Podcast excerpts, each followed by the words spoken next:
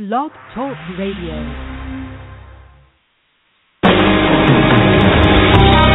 Welcome to Spiritual Insights with Charlotte Spicer. Spirituality and Metaphysics Talk Radio, featuring a course in miracles, dream interpretation, guided meditation, and the psychic and metaphysics free for all. It's your opportunity to consult with a professional psychic medium, discuss past lives, the chakras, and more. We are non denominational and there are no limits. Want to change your life? You must first change your mind. Mind. Mind. No matter your religious structure, cultivate peace in your reality through self awareness with an authentic spiritual teacher. And now, your host, Charlotte Spicer.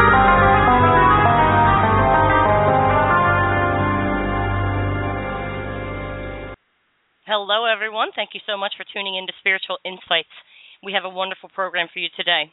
Author, intuitive, personal, and professional coach Karen L. Garvey, MBA, invites you to learn why you are here, how to be happy, how to get what you want, what happens when we die, how to improve wealth, health, relationships, and abundance, and how to obtain the life you desire. She does this through her book, The Answers to All Your Questions About Life. As communicated through medium Karen L. Garvey, it's amazing. I'm just like staring at the cover. I love it so much. What the book is is a compilation of essays chronicling 68 daily channeled sessions. It contains clear, concise instructions on how to create the life you desire and explains in clear language the plights of the human condition and how to rise above them to achieve health, abundance, and happiness. Karen is not only the author of five books, she has also appeared in dozens of media outlets such as The Dr. Oz Show, PBS, Redbook, Hamptons Magazine, New Jersey Savvy, LI Press, Creations Magazine, and Spa Magazine, as well as two documentaries and numerous other appearances. I couldn't possibly get to them all. But she is out there with this wonderful knowledge that she has gained. Karen also provides ongoing insights for seminars, media appearances, books, and coaching, as well as ex- an extensive variety of her own seminars, such as LIFE, Leading Intuitively for Empowerment. While you're listening, you can learn more at theanswersunlimited.com. Learn about her books. She offers a lot on her website, so poke around. Calls for readings will not be taken during this segment. We are here to discuss the book and all of the help that it offers readers. It's absolutely amazing. We do have a free gift for you. All listeners can are eligible to receive a free gift, which we will describe at the end of the segment. And I, without any further ado, welcome to the show, Karen. It's so nice to have you with us. Well, thanks. It's so nice to be here. I love your enthusiasm. Oh, you know, this is, and I'm trying to meter my speech because when I get excited, you know how the energy amps up and you start your your speech gets more and more rapid. Yeah. And I'm I'm just trying to center and control my breathing so that we can have an actual conversation and and not this oh my god because um what I got to dig into with the book so resonates with everything I am and everything I teach on the show and you did a terrific job and I want to talk about the way it's constructed. You opted to go with essay style, which at first I looked at it and I said, okay, well, this is different. And then I got into it. And then I started to feel like I was in a classroom alone with a, an amazing teacher. Wow. As the personality you channel sits down, it, it really felt like she was talking to me uh, on a level that I certainly understand, but that I quickly recol- recognize that everybody can understand and digest what she's saying about emotions and about uh, how to let go and how to examine your beliefs. Just fantastic. Well, thank you. I appreciate it. You're welcome. What was the ultimate decision in this format? I know you didn't want to take, for instance, as I mentioned in the introduction, this is 68 daily channeling sessions where you wrote down the information you were given. Sometimes a channeled session picks up where a previous one left off, but you opted not to combine those. You left it in its real chronological order. How did Yeah. how did you feel that was helpful to the reader? Uh, for a lot of reasons, because I was still, you know, kind of I had one foot in each world, if you will. I had one foot in the energy realm as I was discovering our eternal nature, which came to me very suddenly, and then I had the other foot on earth. So I was a learner as I was channeling. And I came from a family that really valued the intellect. So this experience was novel to me. And so for me, the experience of channeling that first book was a growth opportunity where what it was I was hearing was teaching me as I was putting the words down on paper. And so if I was able to learn and discover and feel exhilarated and excited and optimistic as I was receiving each passage, it seemed to me that a reader could, you know, follow that same pathway and travel along that same journey. And another mm. reason is that the depth of some of those passages, they're dense. Some of them are really dense. Some of them are a little lighthearted, but some of them are dense. And mm-hmm. to manage to digest and integrate and comprehend um, even three pages or four pages, uh, it's a lot. And for a lot of people, they just like to put the book aside after a passage and live with that for a few days or a week. So it's not, mm-hmm. it can't really be cemented together like a novel. Uh, it's easier to digest it in bits and pieces and bite off whatever you feel you can manage on a given day or a week or an evening or whatever. Mhm. Well, the the main personality that you're channeling, you call her in this revised edition, you call her Yana. Are there other entities that come through to add some information? Uh, yeah, it's interesting, um, Shar, because you're the first person that's ever asked that on a radio show. So I have to say that's an insight into your own intuitive ability. But I did have, you know, guest souls come in and channel particular passages. And for and a really high level of awareness or evolved audience or reader, what I did just to make a little bit of fun of it was that or fun out of it, I put in the um in the acknowledgments the initials of some of the guest authors of souls who you know may have been known and have passed. So just to make kind of it can make kind of a fun game out of it if you want to look at those initials and say, "Oh, I wonder if this is so and so." Um, it just keeps your mind open and gets you thinking, wow, that sounds like something so and so could have said. Could it be? Let me go look in those initials and see if I got that one right.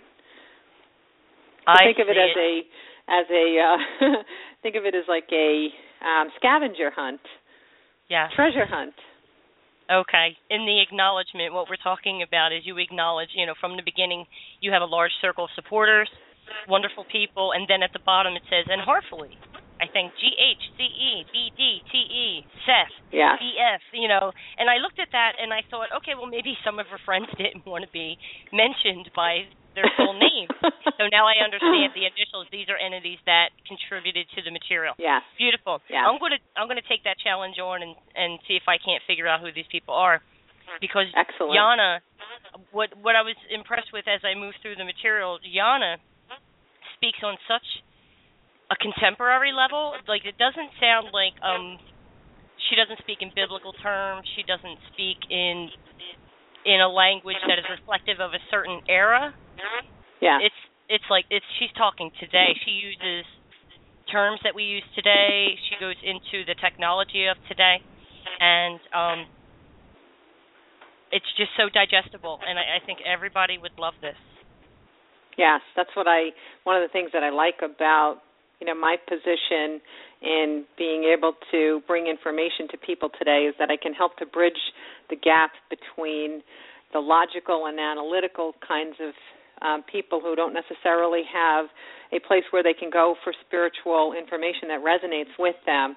So the you know stripping away some of the language or particular dialects that people use to describe ourselves as spiritual beings, if you strip that away and just communicate as though you know you're picking up your kids and driving an SUV and you go to work and you come home and you make dinner, it makes it more accessible to people who think it's separate from them. Mm. Okay. Well, I also love um Yana goes in to talk about other other people like celebrities and um major figures in American history. John Lennon, she goes into length with about, and and she she explains in the book that it's not just her; she's a group of thousands of souls who are on a mission to help us on this plane through channeling. And I actually know a couple of people who channel some of the people she mentioned. So it's interesting how it all seems to connect. But of course, yes. we know that it's beautiful. You know, we know what's going yes. on. Yes. Yeah, and that's another factor that for me added credibility to the passage because um, me as a human, before any of this started, and no offense to John Lennon, but I wasn't a John Lennon fan. And so for me, when when she was giving insights into who he is as a soul and what his, you know, focus is today, uh, it was credible to me because I knew that I would not have selected him to be a player. Um, I've mm. since come to adore him and understand and appreciate who he was in human form on an entirely different level. But when this began, I did not have an appreciation for who he was. Neither did I but it is what it is and she refers to him as a great and there's other words I want to get into. But the the main question I want to ask you as a channel and and my experience with channeling and as you absorb the material that is brought through you what's the difference between the first day you sat down day 1 and the 68th essay that was transmitted through you? What's the biggest difference about you that happened in that time um, probably that the amount of time it would take me to get myself out of the way and delve into the material had pretty much, you know, dissolved the number of minutes that that would take. Uh, and the other part is that my need to doubt and be skeptical and um, to sometimes, you know, wonder each day anew about the authenticity that also dissolved because the body of work was so credible and resonant that I was able to finally, once and for all, completely suspend doubt. Excellent. Well, let's get to the, the practical question of how did you go from being a business person to doing this? What was that experience like? Uh, I had, I you know, I grew up without any kind of spiritual conversation in our family.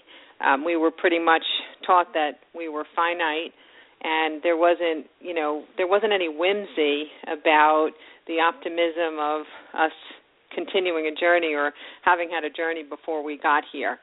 Uh, you don't really question necessarily what you're exposed to as a child but it didn't feel like a happy version of reality by any means. Um, but in addition, when I got to be an adult, I also found that I carried with me like the the dark shadows of challenges of childhood and they followed me no matter what good was happening in my life. These these shadows were always putting some kind of a you know a, a damper on my happiest experiences.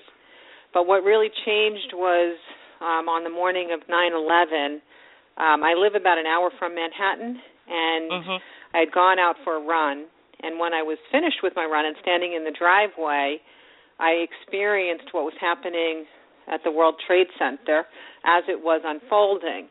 And it only was under a minute when somebody was ringing my phone and asking me to put on the TV. So I had validation and explanation for what I experienced, you know, almost immediately. Right. Um, and that started a very, very long journey of discovery, of learning how to get myself out of the way so I could be a conduit for non-physical sources of information. It was a mm. long journey, but it that was a life-changing experience for me. Mm. Yes, I had to go through that, and there's everything takes practice. So it's it's yeah. a matter of there's trust and there's um practice that gets you to that level of I call it relinquishing my ego. Yeah. Where I encapsulate my ego and push it out of the way so that I'm a clean slate and a clear channel through which information can come through. Precisely. And, Very well said. Thank you. I once I'm in the introduction and you say in the in the second sentence, I have learned the that effective beneficial communications with entities requires permission. Let's talk about that a moment.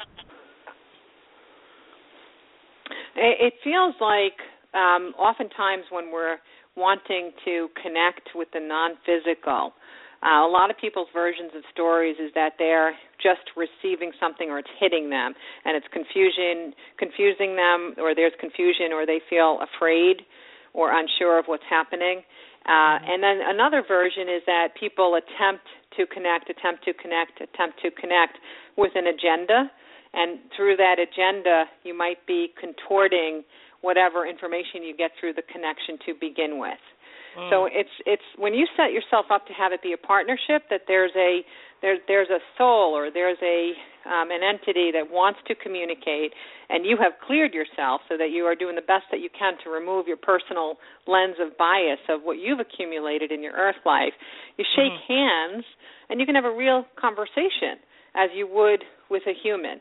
It's a two-way street. It's back and forth, um, and that permission opens up the possibility that the dialogue can be authenticated through questions and answers and you know reviewing different possibilities and examining facts. Um, so i find that having permission makes it smooth. You don't feel let down if you're not connected and you don't feel violated if it's coming into you and you don't comprehend what's happening. Uh, mm. and so it's the same as choosing to be in a viable meaningful conversation with a person uh, and as long as you can set your own agenda and ego aside, you can have a wonderful conversation. It's amazing what can come through, and I love the way you explain it. I feel, but by giving permission, in effect, you are accepting the quote unquote role that you are taking in this conversation without expectations for the outcome or what it yeah. means to you personally, and that allows for I think deeper communication. And for me, it comes through in layers, and I get to those deeper layers, not just those first superficial layers that my brain can understand. Does that make yeah. sense? Totally and completely. Totally and completely. Perfect. It's amazing how much stuff we have stored up in our brain that gives us a version of reality that might not necessarily be true and we're going to talk about that in a few minutes because she goes into it. It's at such a clear level. I just loved it. You go on to say that a year before, a year or so before you began communicating directly with Souls Who Passed, a client of yours said you have a gift for bridging the gap between the spiritual and the intellectual. I also enjoy the blending of the two. How do you how do you feel you developed that? Well, I guess part of the the way that that opened up is because growing up, the intellect was what was valued and appreciated, and academic achievement was, you know, kind of revered. Um, because I spent the first few decades of my life having that be my only frame of reference, and you know, wanting to do well in school, wanting to do well in business, I I was like one of those people who used logic to form the basis of all of my choices and all of my determination of what the world and life was about. And so for me, I personally was not a kind of person that would be able to have someone come over to me and start explaining Reiki or chakras or wear beads or have gems or anything like that. It wouldn't have worked for me. It wasn't a part of my logical reality. So mm-hmm. When I went through the process of beginning communicating, I did so in a very scientific and logical way. And because I approached it that way, then I was able to have authentication for myself that helped to bridge the gap from the intellect into the eternal. So having been one that could only have entered into um, you know, passed through that door through that way, it became important to me that I be able to provide that opportunity for other people.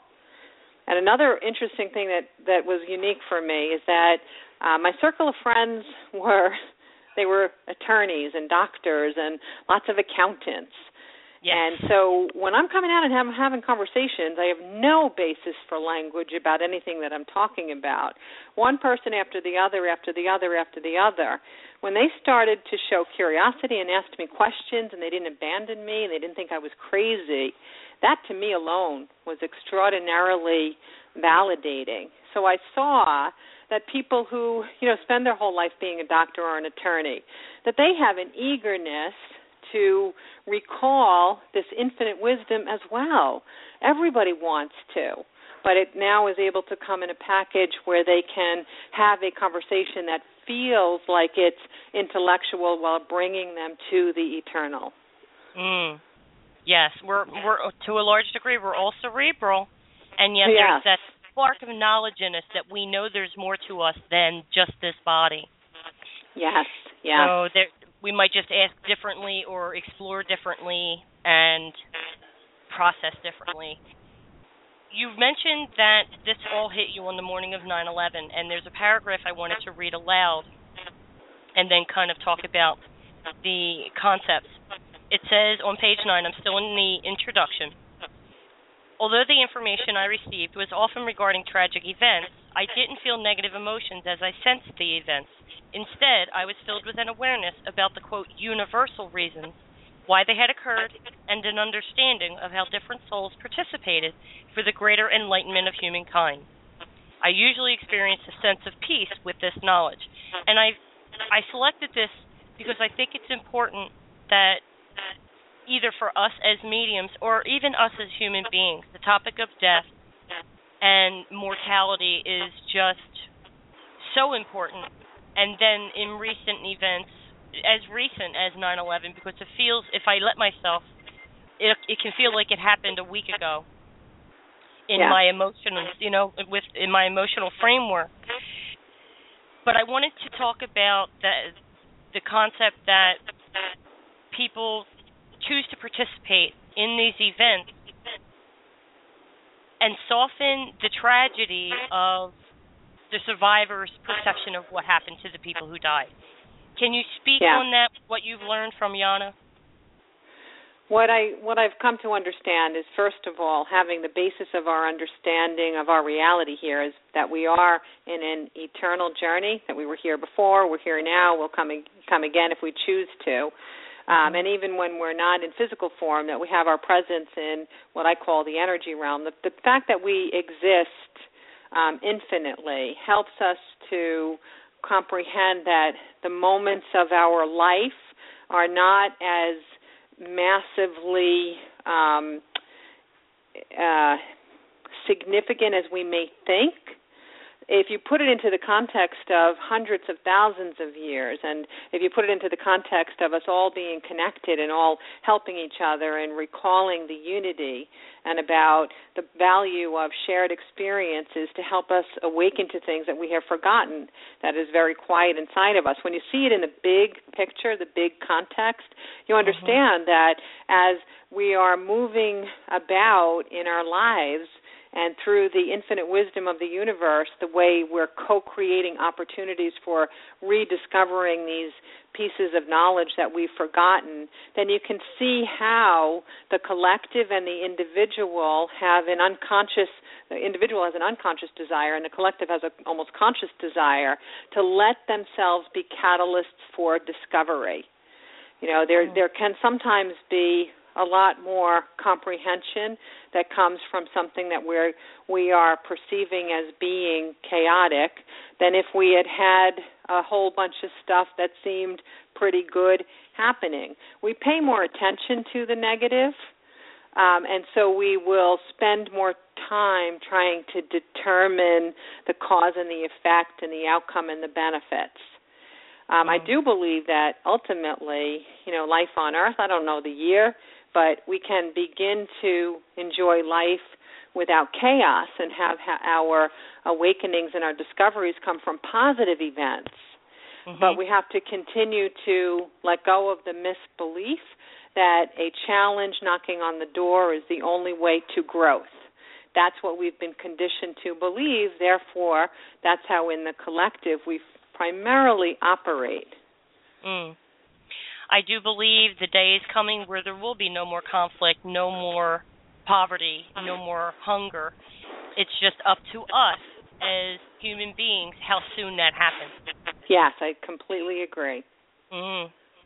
Well, I know we're both trying to do our part. Yes. What I'd like what I'd like to do is I want to talk about the tangible versus the intangible. She had some really interesting things to say. But let me go to commercial first and we'll talk about that when we come back, okay? Great. Okay. Don't go away everyone. We'll be right back right after these messages. Explore new areas of interest, expand your knowledge, and gain clarity about your life's purpose at the Ocala Inner Center. Affectionately known as OIC, the Ocala Inner Center, just two blocks south of Town Square, offers workshops, classes, healing meditations, and special events for the Ocala, Gainesville, and Central Florida spiritual community. Check out our calendar of events at ocalainnercenter.com. And if you're looking for a place for your next workshop or seminar, go to ocalainnercenter.com and give Gene a call. At highway speeds, the average text takes your eyes off the road for about five seconds. That's enough time to travel the length of a football field. Stop texts, stopwrecks.org. Brought to you by the National Highway Traffic Safety Administration and the Ad Council. Today in school, I learned a lot. In chemistry, I learned that no one likes me.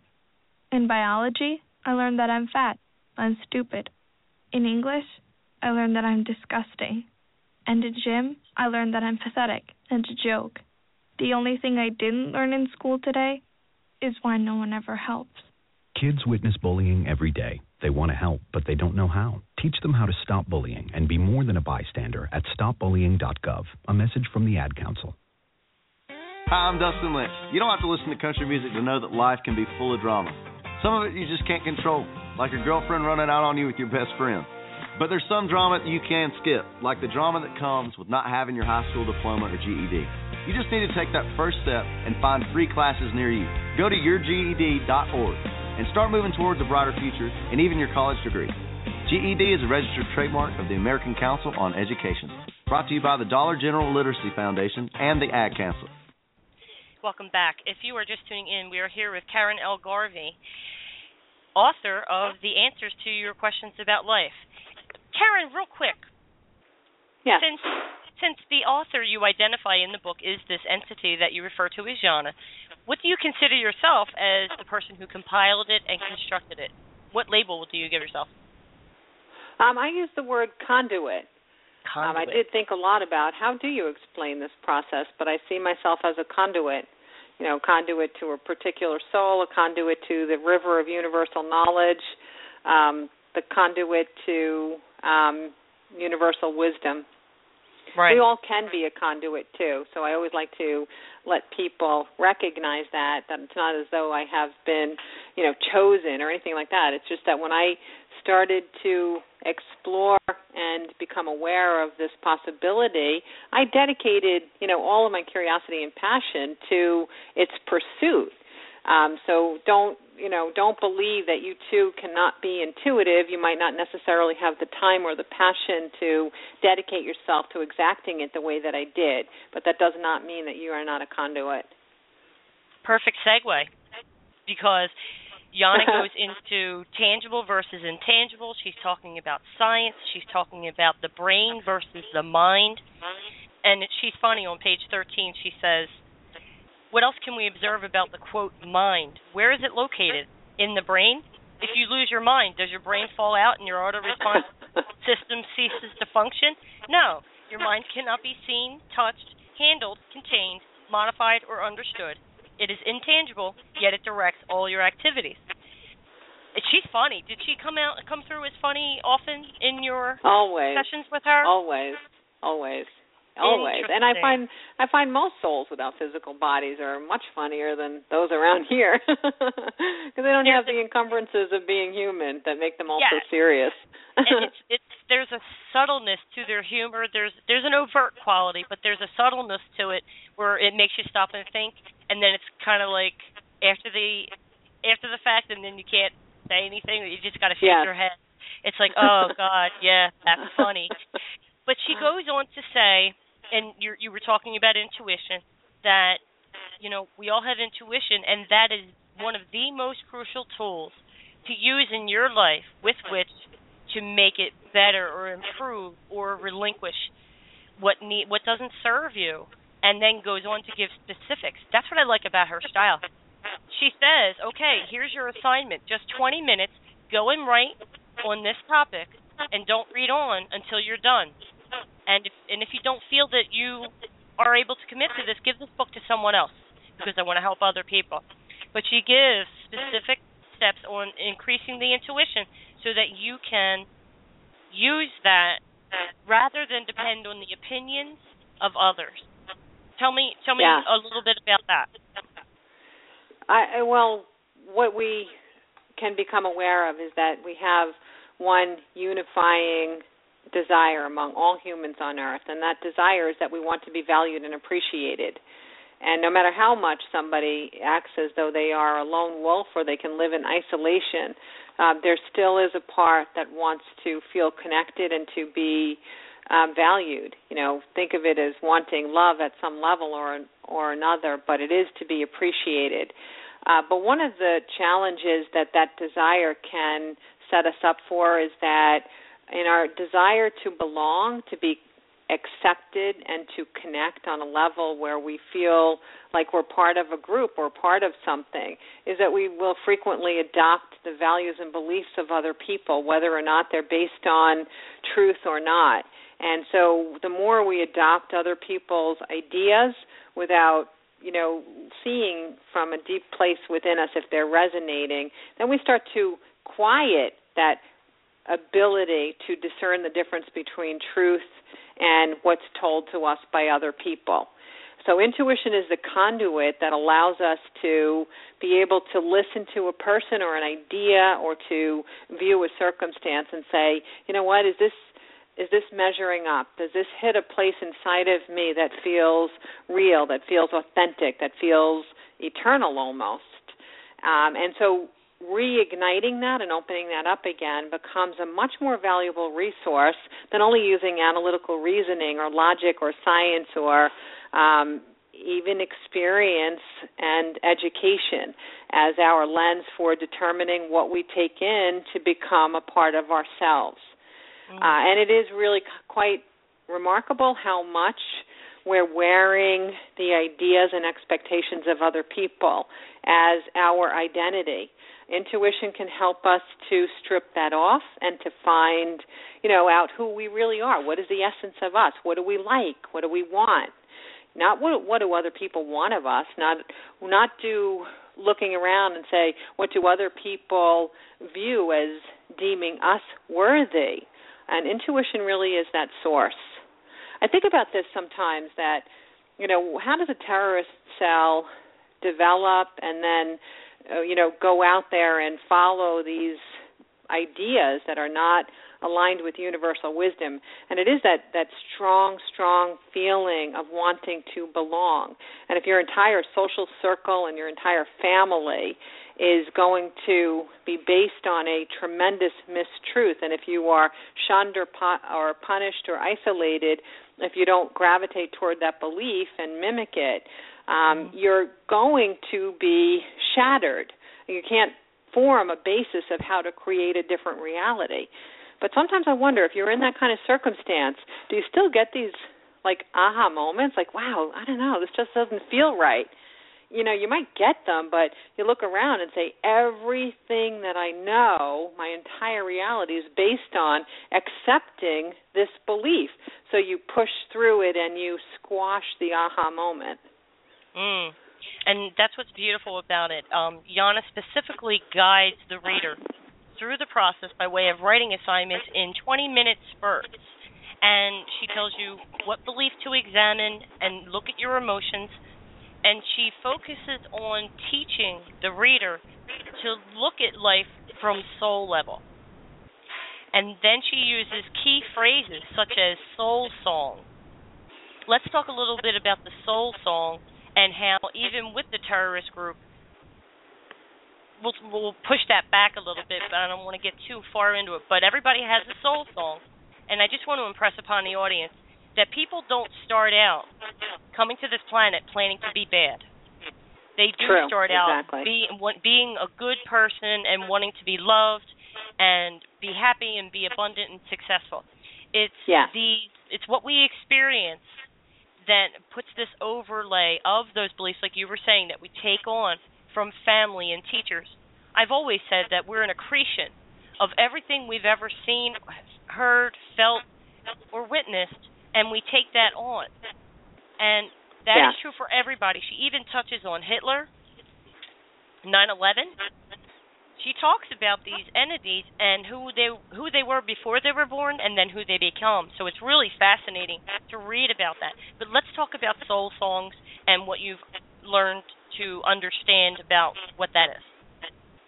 Um, I, I think probably one of the easiest ways to just quickly comprehended is the idea that every person on earth has a unique fingerprint. Now, a, a fingerprint, it's a two dimensional, not very intriguing image, but if you look at it as being unique and then you use the term soul song, you can see a lot more depth and variety and dimensions in our true essence.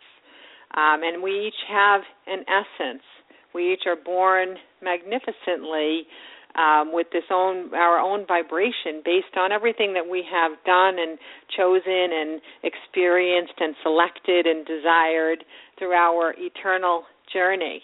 And Mm-hmm. the uniqueness of it is beautiful.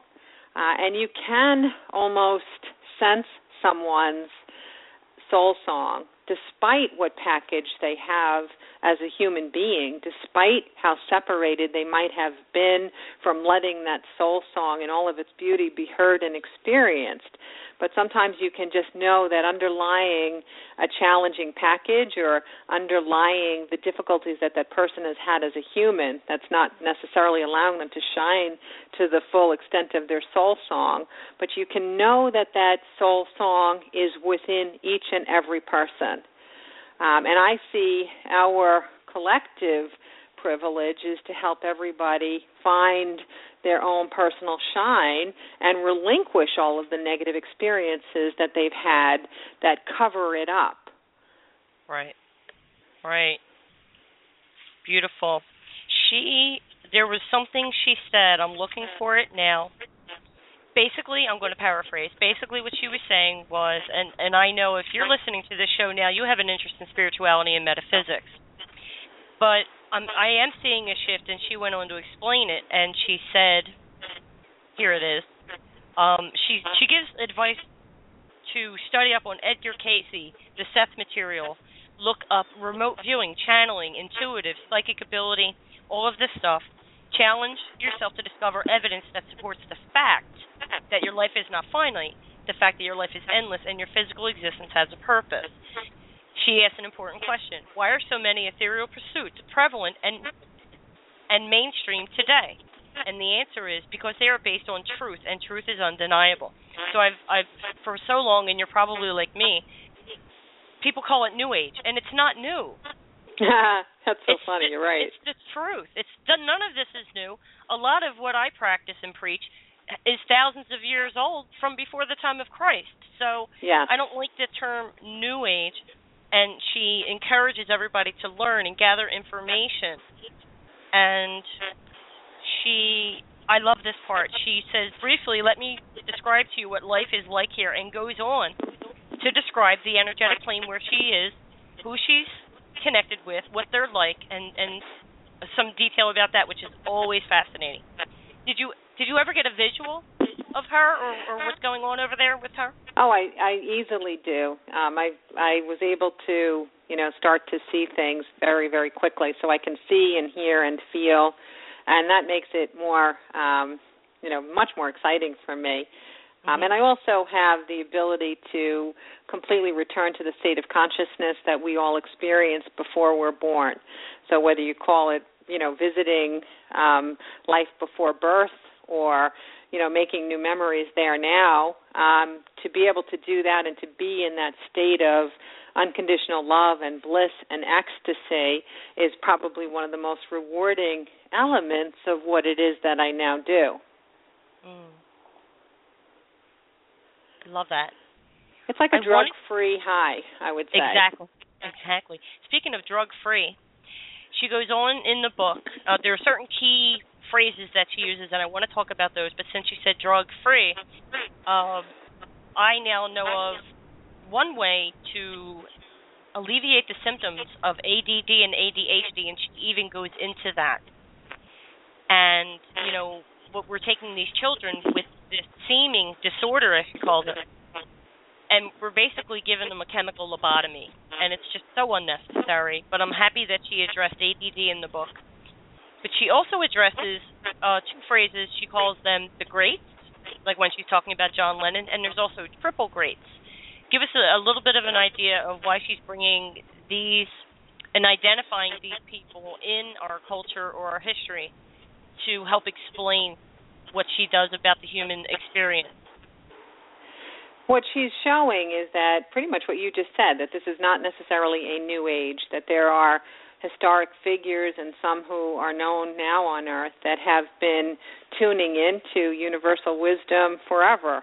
And they become known and they can help change the perceptions of people who are living a more limited human experience by bringing forth in a credible manner through whatever their vehicle is um, these pieces of knowledge so mm. her version is that we're here to to love, to create, and to learn.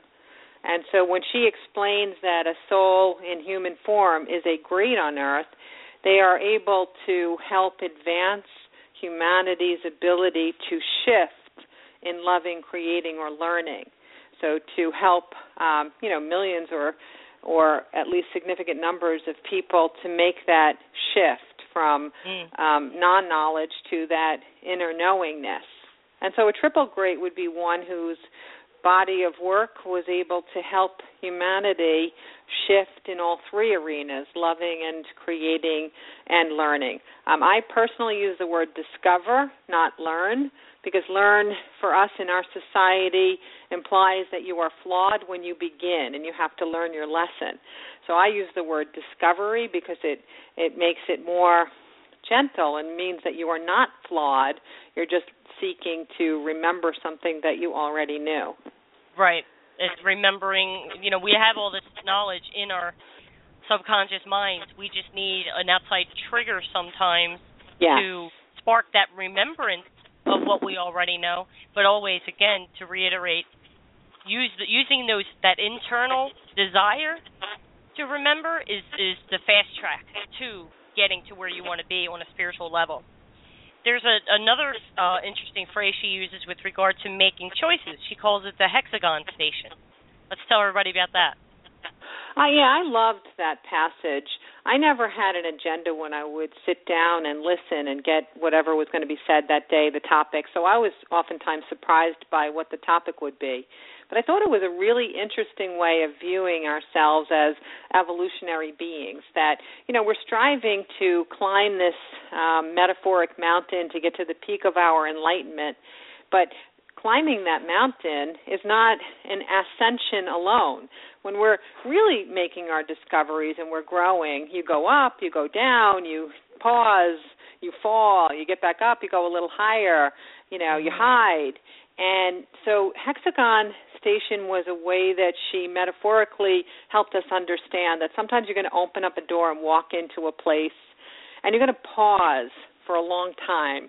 You might pause with indecision or with fear or with needing to recover or to rejuvenate. But when you're sitting in that hexagon station, there's going to, there are going to be these other doors that you can open.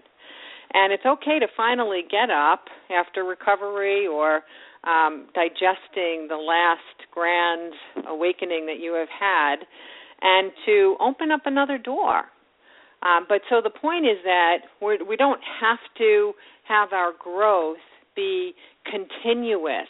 It's important to sometimes stay empty, to just rest, to allow rejuvenation, to allow integration of ideas, to allow life to happen. And I think her passage gives permission to people to see that once we know that we can grow, sometimes we set a very high spiritual bar for ourselves and what our development will be. But Hexagon mm-hmm. Station just gives you permission to pause, just settle in for a few moments, you're still a great being, even if you take a break. Right. Well, she really does. It's clear throughout the book that she, her main goal is to help us get over uh, the patterns in our lives by identifying them, by understanding our emotions, releasing that so that we can create a new. How would you say someone can change their paradigm using this material with regard to, let's say, well, go for the money, and people like that. Yeah, yes, they do, and I use it as a tool for helping us understand eternal wisdom all the time because it is something that we really like. We want to be feeling like we can be great and abundant financially. It just seems to be a nice backdrop for all of the other things that we want to do and experience. Mm-hmm. What I ask people to set themselves out on is to give themselves 24 hours where they truly stay alert and question every choice that they make. And in this regard, if we're going to look at money, um, spend 24 hours saying, why am I buying this? Why am I paying this bill? Why am I not buying this? Why am I donating? Why am I not donating? Um, if you're looking through that lens and becoming really alert and conscious of the choices that you make in regard to your material world and even how you dress and what brand of toothpaste you're using and how you purchase foods to feed yourself. When you're looking through that lens, you become aware that a lot of your choices are regurgitations of other people's expectations or their patterns, or you're doing things because of some notion that this makes you good or worthy or better. But when you hmm. start to be aware of why you make the choices that you make, you can take back ownership of being able to be the decider of how it is that you exist with money. And that's when you get into the power seat and you're no longer just on rote trying to make yourself have some kind of an emotional experience that matches the level of happiness that you want, or not just being on road trying to impress people in a way that helps you to think that they think you're worthy so you get feedback from the world that you are a worthy person. So the key is to question, to question, to question. Question your choices about every dollar you spend, every dollar you earn, every dollar you pay, and every dollar you don't earn, and every dollar you don't pay. Okay. Speaking of money, you have another book you sent me, Money Wisdom Creating the Vibrational Energy of Wealth in Any Economy. And you'll be coming back to the show at some point to discuss this book. Are the two books related in any way as to channeled information, or is this independent of the uh, the books book? are all standalone. There's one exercise at the end of the answers in the last couple of chapters that's a really good uh, springboard for any of the other books that I've written, but it's not essential that you read the answers to enjoy and get the most out of the other books. Gotcha. Perfect. And I even write in Money Wisdom and in Begin Here, I do write that if you'd like those that exercise at the end of the answers, just email me. Here's how, and I'll send you those couple of chapters because I don't want you to put down the other two books thinking you have to go back and read the answers first to move forward. Right. What I also like, she goes into a lot of different topics. Um, I specialize in dream interpretation, and on the show we have segments on Wednesdays and Saturdays. And she talks about, you know, what we all say about keeping a dream log and using your dreams to get information about your life journey. She talks about the process and what happens, which we've explored on the show. With your permission, I'd like to read some of this stuff on my shows this week on Wednesday and Saturday. Would that be okay? Oh, I would love that. That's great. It so supports everything I've already said. Well, now I can say, well, here's this nice lady up in heaven who says this is the way to do it. So oh, interesting. I, yeah. It, oh, it, it's hand in hand. That's why I'm so my eyes are so wide at how wonderful it is, and I love how she mentions um, people like Bill Gates and Gandhi and Mama Cass as examples yes. of people that we can identify with. But she says, okay, well, here's what they did right but here's what they misperceived. And that yeah. is so down to earth. I love it. Yeah. Oh, thank you. I appreciate it. And on the vein of you um, being able to intuitively interpret dreams with people. Uh, one of the nice reasons to look at dreams is because it's the one time a day that most of us set ourselves aside. We all sleep every day pretty much. And so the idea of how do we tap into our intuition, sometimes it's hard for people whose brains are going nonstop, but you mm. sleep every night, so you're accidentally in that arena anyway. You might as well take advantage of being there. Yes, absolutely. What are some of the most um, predominant questions you're asked on changing someone's paradigm? We talked about money, but do you get a lot about intuitive ability or health, connecting with guides? What do you get most? It really does, you know, run the gamut over people who want to change their paradigm with wealth, those who want, you know, a romantic relationship that's mutually beneficial, um, those who are struggling to have a relationship with their body that they want to reharmonize their bodies. Um, and I would say, you know, through all of those specifics, just about mm-hmm. everyone I meet would love to have some um, enhanced ability to knowingly connect with their own guides. So I, that seems to be really universal, and and I appreciate that people are on that path to make that discovery because no matter how many conduits such as me are there to help us connect, the more you're able to have that relationship be for you, about you, with you, and you're not dependent on an outside source, it's very exhilarating to get the information firsthand. It is. And very it validating. Is. It absolutely is. And and until you get there, you know, there's a lot of people out there who are very very good channels with a lot of integrity and no matter who they're channeling or what unique voice that entity has, uh, if you compare the different works of channels, you can see the universal message inherent in each. Yeah. It's it's all right there. Yes. Yes. Well, yes. Karen, what do you consider to be the most important element or change that allow one to truly find their purpose? What about people who are thinking, well, how do I find my purpose so that I know what would make me happy? I ask people to pay attention to some innate fuels that we all have within us. But for the most part, society kind of squelches them and says that they're not that significant, but they're far more significant than we may believe. And those fuels are natural curiosity, um, the feeling of being repelled and being attracted. You know, if you are repelled to a concept, I mean, repelled by a concept or an idea, it's the universe's way of helping to shift you away from putting too much energy or resources or focus in an area that's not going to parallel you with your soul's intention. But if you're attracted to something or you have curiosity about something or passion about something, it's also helping to co create your direction to head toward what will parallel you with your soul's intention.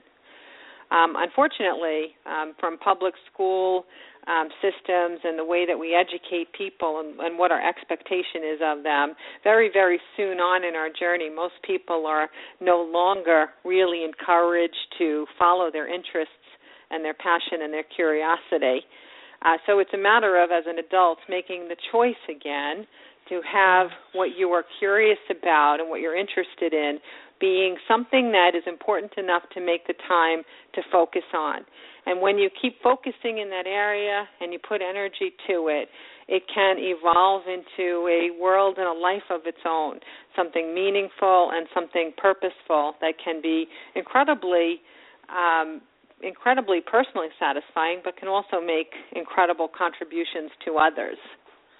Yes, I would also add from experience that life is much easier when you're aligned with that purpose because it flows, it falls into place yes. almost effortless. Making a phone call, scheduling an appointment, typing an email, no problem. But other than those things and using my intellect to, you know, plan out a segment or do what I do, other than that, it really is effortless and it's a joy. And I just am so inspired every day. That's exactly it, right. exactly right. It takes um it takes a lot of the hard work out of living because you learn to um, proceed based on inspired ideas and you take actions that are already halfway opened for you because it pops right. into your head or you're following your passion. Mm-hmm. I agree. I always say follow those um, follow those inner voices, those inner pushes and pulls, and then let, like you said, let your intellect be the supporting partner. You know, we right. are human. We do have the ability to think and use analytical reasoning. We do have a basis of education and experience and knowledge. Use that as your backup tool, but don't use it as the first primary operand. There you go. And I liked what you said about um, the education system because if I look at what I call my old life and my new life, which is before the shift occurred for me, I see how much I struggled, and with listening with the way to the way that you just described the education system, it makes sense that what I was really struggling with was the fact that throughout my education, I was taught what to think and how to conform but I was also taught to deaden my emotions and my feelings and my intuitive drive. Yes. And that yes. was where the struggle for most of us are. You know, how do we struggle against what happened that we didn't want to happen? How do we create what we want? And how do I find peace? I just want peace. But I think it's in that surrender to letting go of all your concepts, all your beliefs that don't serve you, all the thought processes, all the habits that keep you stuck. And she talks about being stuck in the book. Yeah. Get yourself unstuck and follow her advice. This is very solid. I've even doused it with a pendulum and, and did, you know, some kind of evaluation energetically on it. I think it's terrific. And I especially love that she gives some predictions in here about what's coming. Yes, yes. Yeah. Um, when you first begin to open up to, you know, hear possibilities from a source other than yourself, it mm-hmm. feels a little bit scary to hear predictions. But over years and years of seeing what's said come true, it does become natural. And you can also recognize how it's going to unfold because you can find the evidence of us heading in that direction. Right. Well, I I really highly recommend this and and like I said in the beginning, at first I was a little curious like okay, these are entries and like you have uh, June 1st, 2005, 11:40 a.m. in parentheses, book session 4. So you basically log them as entries as you would a journal as you took down the information. And it's an unusual format for a book, but once I saw what she was getting into and then what the next entry was about, I got so into the content that my brain was able to absorb the formatting. Does that make sense? Yes. Yeah. Because there's no yeah. chapter heading. Yeah, you open it and there's expect no... it to read like an outline or um, a book that's organized topically and when you don't read it that way it can it takes you a little while to digest how this is going to unfold right and i i spent quite a few minutes looking for a table of contents and after three attempts after three attempts i accepted the fact that there isn't one and exactly curious okay so i see oh i see what she's doing but th- you're not driving this bus this is Yana this is yes. her getting this information through you, and she even talks about you. It was pretty funny. Yeah. Um, yes. I loved what she yeah. She was like, "Well, Karen doesn't have a, a working knowledge of like the brain, so I can't really go there because then you would, as a channel, your brain would start to wrestle with the information. So she had yeah. to kind of talk a certain way. That was pretty funny. Yes, yeah, it is. And now I, it's almost like the game of operation where you put the poker in and it yes. buzzes. Like I can almost sense when a guide is, you know, running around inside my brain trying to find a frame of reference in me so that they can have a conversation. Yes. And, and they pull some obscure stuff out. I'm like, oh yeah, okay, that makes sense. And they do that a lot for clients. If I don't have a frame of reference for what the client is being asked to consider, they'll go into my reservoir and find the, the most uh, likely representation that I've got stored. For your own understanding. Okay. Exactly. Well, I, I want to talk about the website, but before I do, there's one more passage in the book that I thought was really interesting, and it is in the book session 52 August 17, 2005, on page 185. She says, I know you have questions and doubts. We, and she's talking in the collective between her and these other souls that she's working with to help us here on earth, we want you to have doubts. Doubt is the signal from a healthy mind that independent thinking is your guiding source. Independent thinking is your protector and your mentor. Those who are un- who are unable to think independently are unable to create the life of their choosing. It's a pretty powerful statement. Wow. Yeah, it is. yes. Yeah. Sometimes when you hear this stuff back, you're like, "Wow, um, you really didn't mince words there, huh?" right. But it lends to It's what we were just talking about, how we were taught how to think, and she wants us to be independent and shrug off those judgments, those opinions, those directives that you know you're going to do this and you're going to get an education. We need to disconnect from those things that we feel shaped us and just embrace the true essence of ourselves and be an independent thinker, especially when it comes to what to do with our life and how we want to express our contribution to this planet, you know? Yeah. Can I um, can I give you a quick example of that in real life? Absolutely. Um, I I was doing a session with a woman in Florida that I had never met. It was a one-hour session, and like a lot of people, when they're hanging up the phone with me, they say, uh, "Is there anything else my guides want me to know before I hang up?" It's almost like that last superstition thing. Did I forget to ask something that's important? right. And so she asks this at the end, and I get immediately um, the answer is your husband could benefit by eating more carbohydrates. And she's like, "Oh, wow." Um, she's like, "Wow, now I really, really feel guilty." I said, "No, don't worry about it. You know, just give him some more carbs." And she said, "Well, here's why I feel guilty. Number one, I spent this whole session talking about me, and I never brought him up. Number two, um, he he got sick seven months ago, and he's only 38 years old, and the he's been to every specialist that there is, and no one can determine what's the matter with him. And in the last three weeks, he's finally started to miss work because of his illness. And without having a diagnosis, we are just predicting that it will just continue to get worse. She said, but eight months ago, I went carb free and I put the family on a carb free diet because I didn't feel like shopping or cooking differently for everybody. oh. Wow. And it was a very important insight that the experts don't know everything. The experts don't necessarily know what's right for you. So if you are an independent thinker, you're going to listen to your body, put the book down, and pick up the food and see how the food makes you feel. And to think that that many medical experts never once asked, "Have you had a change in diet?" Mhm. So Yeah, it's funny. You got to count like on yourself to be able to think. Yeah, I don't like the word expert because it kind of uh, says that you have nothing left to learn about a particular And- yeah. subject, and I think that's impossible. and you pass your power on when the power really does lie with you, even if it's evaluating what a supposed expert can share with you. Yes, and she goes on to to speak of miracles of healing and how medical science tries to call it an anomaly when it's actually a change of perspective from soul level and facilitates a healing. Um, yes. Speaking of medical professionals, just out of my own curiosity, um, what did you do in your appearance on the Dr. Oz show?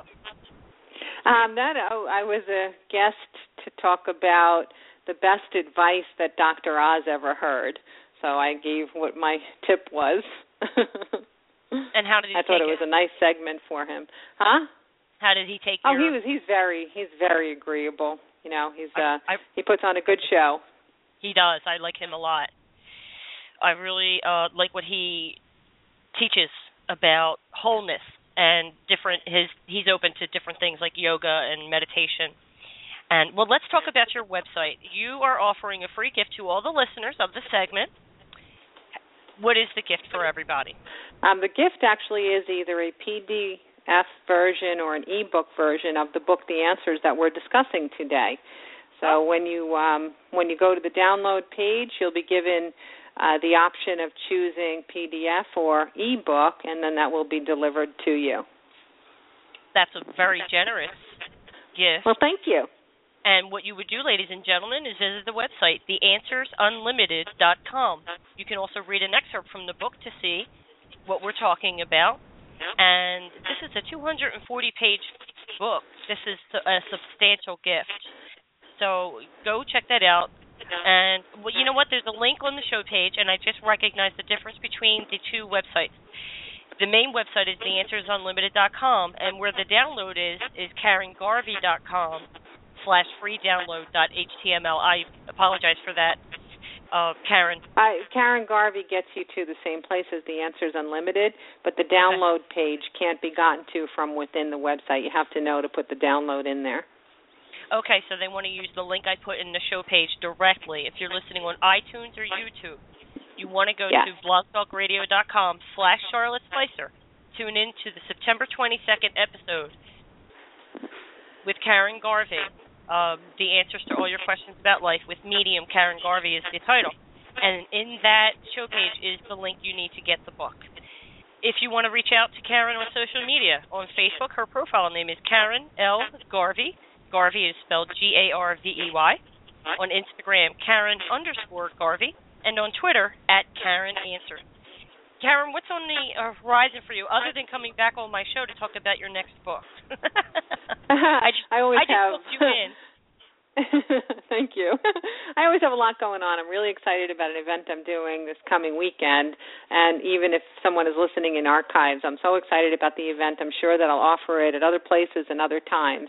But it's called Getting It Right, and we'll be doing uh, experiential um, activities all day to help people shift from the le- left brain focus to the right brain so that they can access all that is eternal their creative nature, their guides, their internal wisdom, their higher self, and so on. And I have the great fortune or privilege of having Dan Millman, the author of Way of the Peaceful Warrior, as a guest speaker on that day, too. So um, it's going to be very exciting. That sounds like a lot of fun. And is that up in New York where you are, the New York area? That is in New York. And we also have a wonderful musician, David Young, who will be sharing. He's probably one of the most prolific, quote unquote, new age uh, meditation uh, musicians in the world. And he'll be there too to help us, you know, remove the um, boundaries that the left brain often contains us in. Absolutely. That'll be a beautiful experience with the music. If you are listening to the archive, check her current calendar of events to see what she's doing. So, anybody listening to this in 2015 can look up Karen Garvey at her website, KarenGarvey.com, or TheAnswersUnlimited.com, and see what's happening in New York. Or if you do you travel around the country at all, or do you plan yes, to? I do. I always give um, three-day seminars other places in the country, um, usually once or twice a year, and then I do get invited to guest speak all around the country. So yes, I'm out and about quite a bit. Yes, as I read in the introduction, there were so many things you've appeared on that I really couldn't name them all. So that's a good sign. Yeah. That's a good sign. Well, if you ever come to the Orlando area, let me know, and I will help facilitate. Um, in any way, I'll volunteer to help. I would like that. That's a place Oh. that's on my on my to go to list. So I'm I am going to take you up on that. Awesome. No, I'll, I'll, if I have the time, I will gift it to you. So I'm happy to offer that. Thank you so much for coming on the air. Thank you for the copies of your beautiful book and for doing this work for the world. I really appreciate it, and I know the listeners are going to love this book. Thank you so much. I look forward to talking to you again, Char. Me too. Take care now.